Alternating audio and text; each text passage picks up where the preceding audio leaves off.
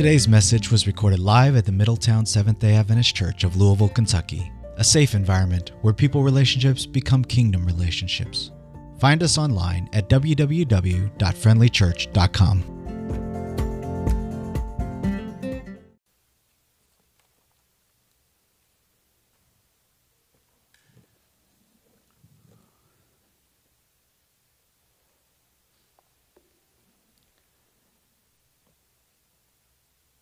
If you open your Bibles with me to the Gospel of John, John chapter 14, verses 1 to 3. You know them. You know this passage. You have read it and you have probably memorized it. Today I'll be using New King James Version, and sometimes the NIV, the New International Version. This comes from the New King James. John 14, verses 1 to 3. Let not your heart be troubled. You believe in God, believe also in me. In my Father's house are many mansions. If it were not so, I would have told you. I go to prepare a place for you. And if I go and prepare a place for you, I will come again and receive you to myself, that where I am, there you may be also. Who said that? Who pronounced those words? Who pronounced that promise? Jesus. He pronounced that promise to his disciples right before he went up to heaven. In Revelation, Jesus says through John the Revelator, he declares four times, I am coming quickly. Do you believe Jesus is coming again? Amen. I do. And you may say, Pastor Marius, how do I know Jesus is coming again? And how do I know that he is coming soon? I will answer that question with an illustration. Many years ago, Dr. Guinness attended a concert where Handel's oratorio, The Messiah, was performed. I loved that. I sang all the arias from Messiah, the tenor arias from Messiah. I love that. A man sitting next to him asked after the performance had gone a couple of hours. So, two hours into performance, this man asked Dr. Guinness how long he thought it would continue. And he answered, about five minutes. But, he said, how can that be? It's been going on, it's in full swing. I love it. I see no reason why it should not continue for two more hours. How do you know? Then Dr. Guinness answered, Because I have the score. See, he was following the score. I know it will soon be over because I have the score and they are singing the last chorus. Hmm. Isn't that a wonderful thing to have the score so that we know the events leading to the second advent of Jesus? Welcome to the second part of this series, Second Coming Reality are we missing anything? Let us pray. Lord, I want to say one more prayer that you will open our hearts and minds today as we come to open your word and for you to teach us again the reality that we live in right before your soon return. We ask this in Jesus' name. Amen. Mommy, the little one asked, was right before She was putting her to sleep. And the little girl says, Mommy, I'm so lonely for my friend Jesus. When is he going to come? The same question was asked by the 12 disciples of Jesus. Matthew 24, verse 3. In Matthew 24, verse 3, the disciples come to Jesus. They are on Mount of Olives, overlooking Jerusalem. And Jesus, they say, Tell us, when will these things be, and what will be the sign of your coming and of the end of age? And wisely, Jesus begins to answer with these words Take heed that no one deceives you. How can you and I be deceived by the reality of the second coming of our Lord Jesus Christ? By missing the score. By not reading and studying what the Bible tells us about the second coming. It's so easy to be trapped into other teachings, into other uh, uh, philosophies and conspiracies. My friends, we have the Word, we have the score. There is no reason for you and me to be deceived of the reality of the second coming of Jesus. Two weeks ago, in the first part of this series, we looked at two chapters in the Bible that present the signs and events right before Jesus comes the second time. We looked at Matthew 24 and Matthew 25 because even though there are many other Bible teachings on the second coming of Jesus, for the lack of time, we stayed and we'll stay with only with the words of Jesus. I mean, how much safer can you be than staying with the words of Jesus? Amen. In Matthew 24 and 25, Jesus is presenting what will happen before he comes. In Matthew 24, there are four types of signs that Jesus predicted will happen right before he comes back the second time during the time of the end. There will be signs in the natural world.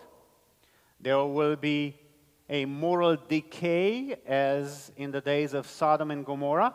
There will be signs in the political world, and there will be signs in the religious world. Four types of signs will happen before Jesus comes in the world. For a full exploration of those things, you can go back to our YouTube channel, to our website YouTube channel, and watch or listen to the sermon I preached two weeks ago, July 20, uh, 31, 2021. There is a lot of confusion out there. You may say, Pastor Marius, why do I need to know these things? These things about the signs and things about the time of the end. Can I not just live my life? Can I not just be a good Christian? I tell you what, these things will not save you. Jesus saves you. The knowledge of these things will not save you. No, Jesus saves you. But if you don't know or ignore these things, you and I can get confused we can get deceived. So, this knowledge will not save you, but ignoring it can get you confused and even lost.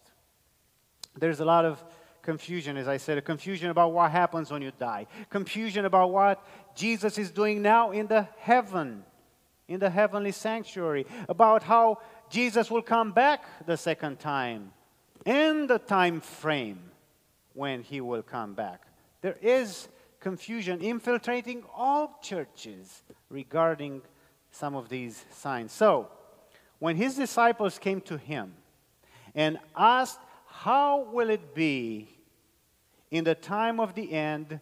the first thing Jesus told his disciple is, and also telling you and me today, about the time we live in, he said, Take heed, in other words, be careful that no one deceives you. In Matthew 24 and 25, Jesus presented what will come before, what, what's going to happen before he comes again. He's already told his disciples that he's going to leave planet Earth, but he's going to return. He's going to come back in glory and majesty as the King of kings and Lords of and Lords of lords, and he will take him back with him to heaven, where he prepared a place for them. We read that as we started this sermon, Matthew, uh, John 14, verses 1 to 3. And when the disciples asked Jesus, Tell us, when will these be? Jesus did not give them a date. He gave them a time frame and a context of history when his second coming will happen. He gave them a time frame, he gave them a list of signs that will happen. So when they see these signs, they will recognize that he is about to return. And Jesus gave them signs in the world and signs in the church. Matthew in Matthew 24 Jesus presents the state of the world before he comes. In Matthew 25 Jesus presented a state of the church before he comes. We looked at Matthew 24 and saw the state of the world before he comes, and we realized that the world that, that Matthew describes, that Jesus describes, is our world today. There are signs in the physical world, in nature, telling us Jesus is coming soon. If you just Google earthquakes and look for the graphs, you will see the frequency and the magnitude of earthquakes. Or if you uh, Google uh, uh tragedies for humanity in the last 200 years, you will see the graph. There is no question that the nature, the signs in the physical world tells us that Jesus is coming soon. It matches what Jesus is telling us in Matthew 24. There will be signs in, in, in, in the political and religious world, words and rumors of words. Signs, the moral decay, wow, moral decay speaks loudly. Jesus is coming again. That's Matthew 24. In Matthew 25, he presents the state of the church and he begins with the parable of the ten virgins. If you never read it, look it up for yourself. Matthew 25, verses 1 to 11. We, we, we read it and we explored in details two weeks ago. See, in this parable, Jesus is presenting the reality of the church condition right before he comes. And he sadly concludes in verse 11 of Matthew 25. Jesus concludes with a statement addressed to one group of people. And they're not people in the world, they're people of the church. He concludes with a statement. People of the church, people who call themselves Christians, and he says, I do not know you. Wow. My friends, does the bridegroom know you? Does he know you? What is the difference between the wise and the foolish virgins? After all, they well they all went to meet the bridegroom, right? They all took their lamps, right? They all had oil initially. They all had some oil because their lamps were burning. The problem, they did not have the extra or the reserve oil. And this is not a story with a happy ending, not at least for half of them. Five of them did not make it to the wedding of the bridegroom, even though they were invited. What is the reason they didn't make it? What made the difference? The oil, the extra oil. In the Bible, oil represents the Holy Spirit. Oil represents the baptism of the Holy Spirit. It is what gives light. It is represented in the tabernacle. If you Google again, you know, map of the tabernacle, you will see a map of the tabernacle that Moses built and was going all the way to Jesus' time. And you see there the, the, the golden candlestick. They, it is, it is the light in the sanctuary. It is what guides us and what works through the lamp, which is the Word of God. You got to have the lamp and the oil in order to see clearly. You got to study the Bible and have the guidance of the Holy Spirit. You got to have the Holy Spirit in order to make it to the wedding of the bridegroom. Oil is the Holy Spirit. The wise virgins had this extra oil, but the, vir- the foolish virgins did not. However, in verse 5, Jesus says that all of them fell asleep before the groom came, right? That's how Jesus presents the state of the church before he comes. The church is in a lethargic, weary, or lazy condition. Or you can call it a lukewarm state. Where did you read about being lukewarm? In Revelation 3, when Jesus is speaking to the church in Laodicea. God gave a prophetic history of the Christian church in the book of Revelation. Chapter 2 and 3 describe seven eras of the church history as they are addressed to the seven churches in Asia Minor. These literal churches represent seven historical eras of the church from the early apostolic church to today's church. The seventh church is described in Revelation 3 14 to 21. Revelation 3 14 to 21. And to the angel of the church of the Laodiceans, write These things says the Amen, the faithful and true witness, the beginning of creation of God. I know your works, that you are neither cold nor hot. I could wish that you were cold or hot. So then, because you are lukewarm and neither cold or hot, I will vomit you out of my mouth. Because you say, I am rich and have become wealthy and have need of nothing, and do not know that you are wretched, miserable, poor, blind, and naked. I counsel you to buy from me gold refined in the fire, that you may be rich, and white garments, that you may be clothed, that the shame of your nakedness may not be revealed, and anoint your eyes with eye salve, that you may see. As many as I love, I rebuke and chasten. Therefore, be zealous and repent.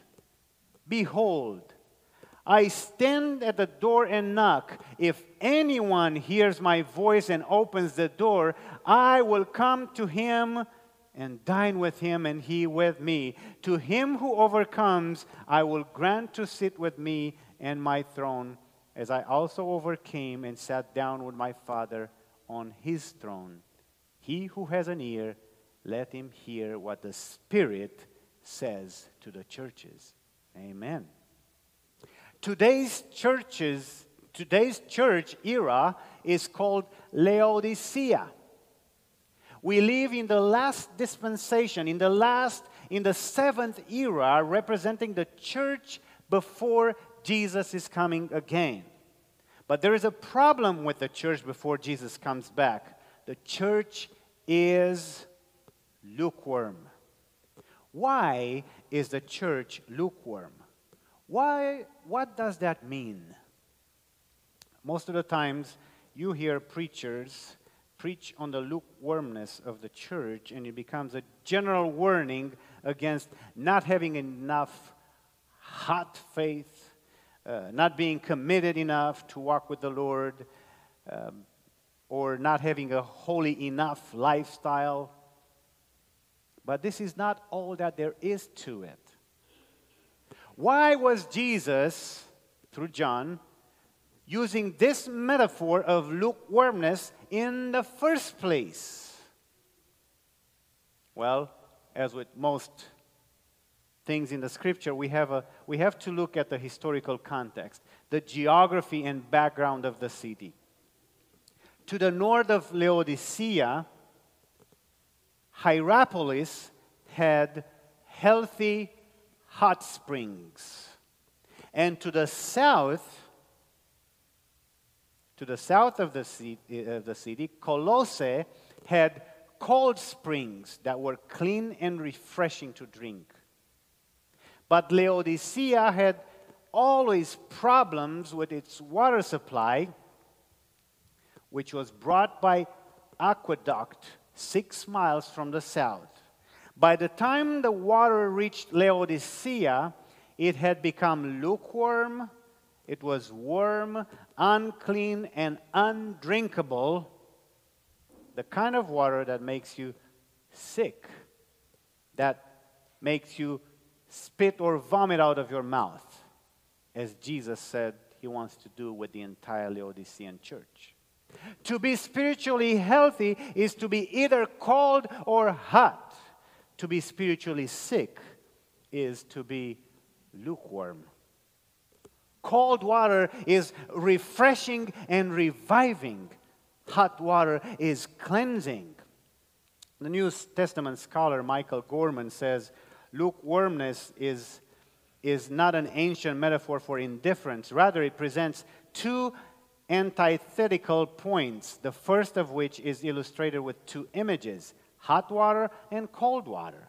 Both of these are pleasing and beneficial, while lukewarm water is precisely the opposite disgusting to taste and not salutary.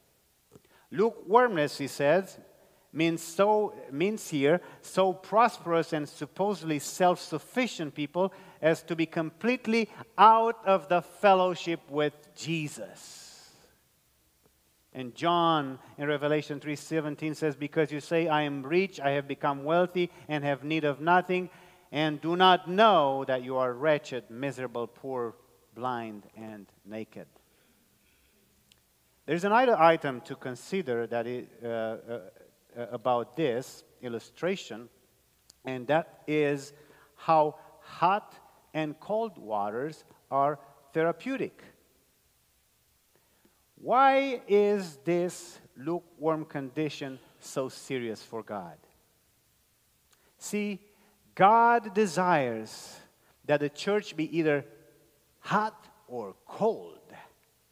He desires the church to be of therapeutic value to this earth.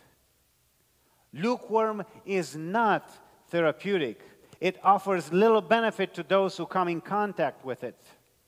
God wants His church to bring life everywhere it goes. This is similar to what Jesus said in Matthew 5:13, "You are the salt of the earth, but if the salt loses its flavor, how shall it be seasoned? It is then good for nothing but to be thrown out and trampled underfoot, underfoot by men. Both salt and cold, hot cold hydrotherapy are therapeutic. Jesus wants his church to be the agent of healing in the world. When we read the message in Revelation 3, we can clearly see that God's warning to the last day Laodicean Christians is very serious. We must wake up to our condition of of where we are and allow God to change us from non therapeutic to therapeutic if we are to be ready when Jesus comes. The question is how can we be changed from non therapeutic to therapeutic? You know, the message to Laodicea, fortunately, doesn't end with the warning, it also has a solution. Jesus said, Revelation 3:20, speaking to the Laodicean church, he says, Behold, I stand at the door and knock. If anyone hears my voice and opens the door, I will come in and dine with him, and he with me. How do we let him in? Through the infilling of the Holy Spirit. Jesus said, I will pray the Father, and he will give you another helper that he may abide with you forever. John 14, 16 to 18. The Spirit of truth, whom the world cannot receive because it neither sees him nor knows him. But you know him, for he dwells with you and will be in you. And then Jesus says, I will not leave you orphans. I will come to you. In these verses, Jesus tells us the, discip- uh, the disciples that he would come to them when the Holy Spirit will live in them. And this took place in the day of the Pentecost. And the Christ- that same Christian experience is available for all of his disciples, including you and me today. It is through the baptism of the Holy Spirit that Jesus lives in the believer today. In 1 John 3:24, John writes, Now he who keeps his commandments, uh, commandments abides in him, and he in him. And by this we know that he abides in, he, in us by the Spirit whom He has given us. My friends, we cannot keep His commandments without the Holy Spirit. That's what I prayed for Adam, because I knew immediately in my personal experience, it wasn't long after being baptized that I realized I have no power over sin. We need the baptism of the Holy Spirit. It is available to us what will the baptism of the Holy Spirit do for the lukewarm Christian? The infilling of God's Spirit will bring revival, and revival is the only answer to Laodicea's problem. Only by revival will the church become therapeutic in this world. Only through revival will the church come to a spiritual condition that God can use her in a mighty way to deliver men and women from the power of darkness. We cannot do it in our own power, folks. We can do as many evangelistic series as we want. If we don't have the Holy Spirit, doesn't avail much. Ellen White in selected messages she writes, The baptism of the Holy Spirit, as on the day of Pentecost, will lead to a revival of true religion and to the performance of many wonderful works. My friends, the baptism of the Holy Spirit gives the Laodicean Christian the power needed to be revived spiritually and also the power for witnessing. It is a, a double winner when you have the baptism of the Holy Spirit, you have the power to live a godly life, and you have the authority and you have the power to witness for Christ. Jesus knew the importance of what would happen when the Holy Spirit would be poured out in the early rain power on the day of Pentecost. And he said, I came to send fire. Luke 12 49. I came to send fire on the earth, and how I wished it were already kindled. Wow. What fire was Jesus speaking of? The fire of the Holy Spirit. Luke 3:16, Jesus said, uh, uh, uh, John writes, John answered, Luke writes, John answered, saying to all, I indeed baptize you with water, but one mightier than I is coming, whose sandal strap I'm not worthy to lose. He will baptize you with the Holy Spirit and fire. Wow. Jesus baptized his disciples with Holy Spirit. He desires and wants to baptize you and me, his disciple in his church, before he comes. He wants us to, to, to be baptized with his Holy Spirit.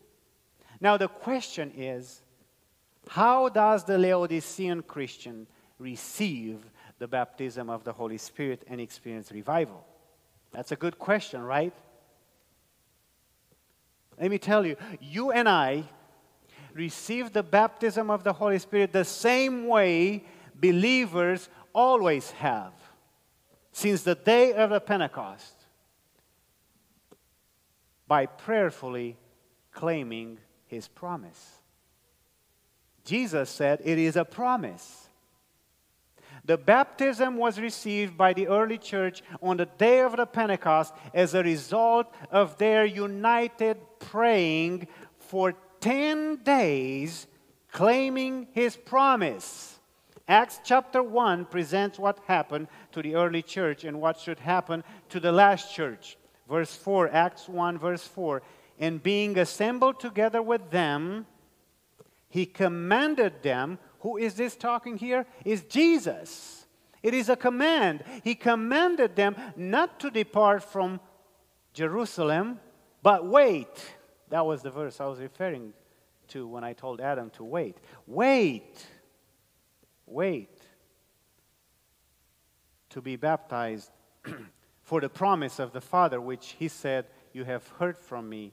For John truly baptized with water, but you shall be baptized with the Holy Spirit not many days from now. And then you scroll down to verse 8, but you shall receive power from the Holy when the Holy Spirit has come upon you, and you shall be witnesses to me in Jerusalem, in all Judea and Samaria, and all the way to the end of the earth. Verse 14 These all, speaking of the early church, continued with one accord in prayer and supplication with the women and Mary, the mother of Jesus, and with his brothers. Ellen White, in Select in a book uh, called Selected Messages, Book 1, page 121, she says, A revival need to be expected only in answer to prayer. Dear Middletown Church, my friends and YouTube viewers, I want to be part of this last days revival. I want to be part of God's people who will bring healing in this world. I want to have Jesus living in me and through me so Jesus' words might be fulfilled in me that greater work than he did I will do. I want to be filled with the Holy Spirit. I want to be baptized with the Holy Spirit. And I invite you to join me in fact, I invite you to join me, my wife Pam, and 43 others who walked in the Spirit for the last year. On August 28th, we will have a Sabbath of consecration, a Holy Spirit Sabbath. The early church disciples took 10 days to fast and pray for the promise of the Holy Spirit to come upon them and fill them. I invite you to join me, to join us. 43, 44, 45 individuals on that Sabbath to join us in dedication, consecration, and begin to walk in the Spirit. And I invite you to fast and pray for 10 days prior to this event, beginning this coming Wednesday. Beginning this coming Wednesday all the way to the 28th, there are 10 days. You can fast from food, or you can fast from anything that disconnects you from your Heavenly Father. It may be food, but it may be music, the kind of music you may listen to, or movies, or TV, I don't know, news, or it may be social media, anything that creates a roadblock or a, stumbling block between you and the Lord. On August 28th, we will have guest speakers to share their testimony of walking with the, the, the Holy Spirit, and we'll have our own people sharing their testimonies, how they walked with the Lord in the Spirit for the last years. And we'll have communion as a symbol of reconnection and revival for our spiritual life. So plan to attend and invite a Christian friend whom you know is serious about getting closer with God to have an intimate spiritual life filled with the Holy Spirit. And if you want to, to, to, to become part of the Holy Spirit groups, the list is open. You can see me after service, and we'll register you in one of the groups. I pray that God bless Middletown with a new, fresh walk with the Lord. Amen.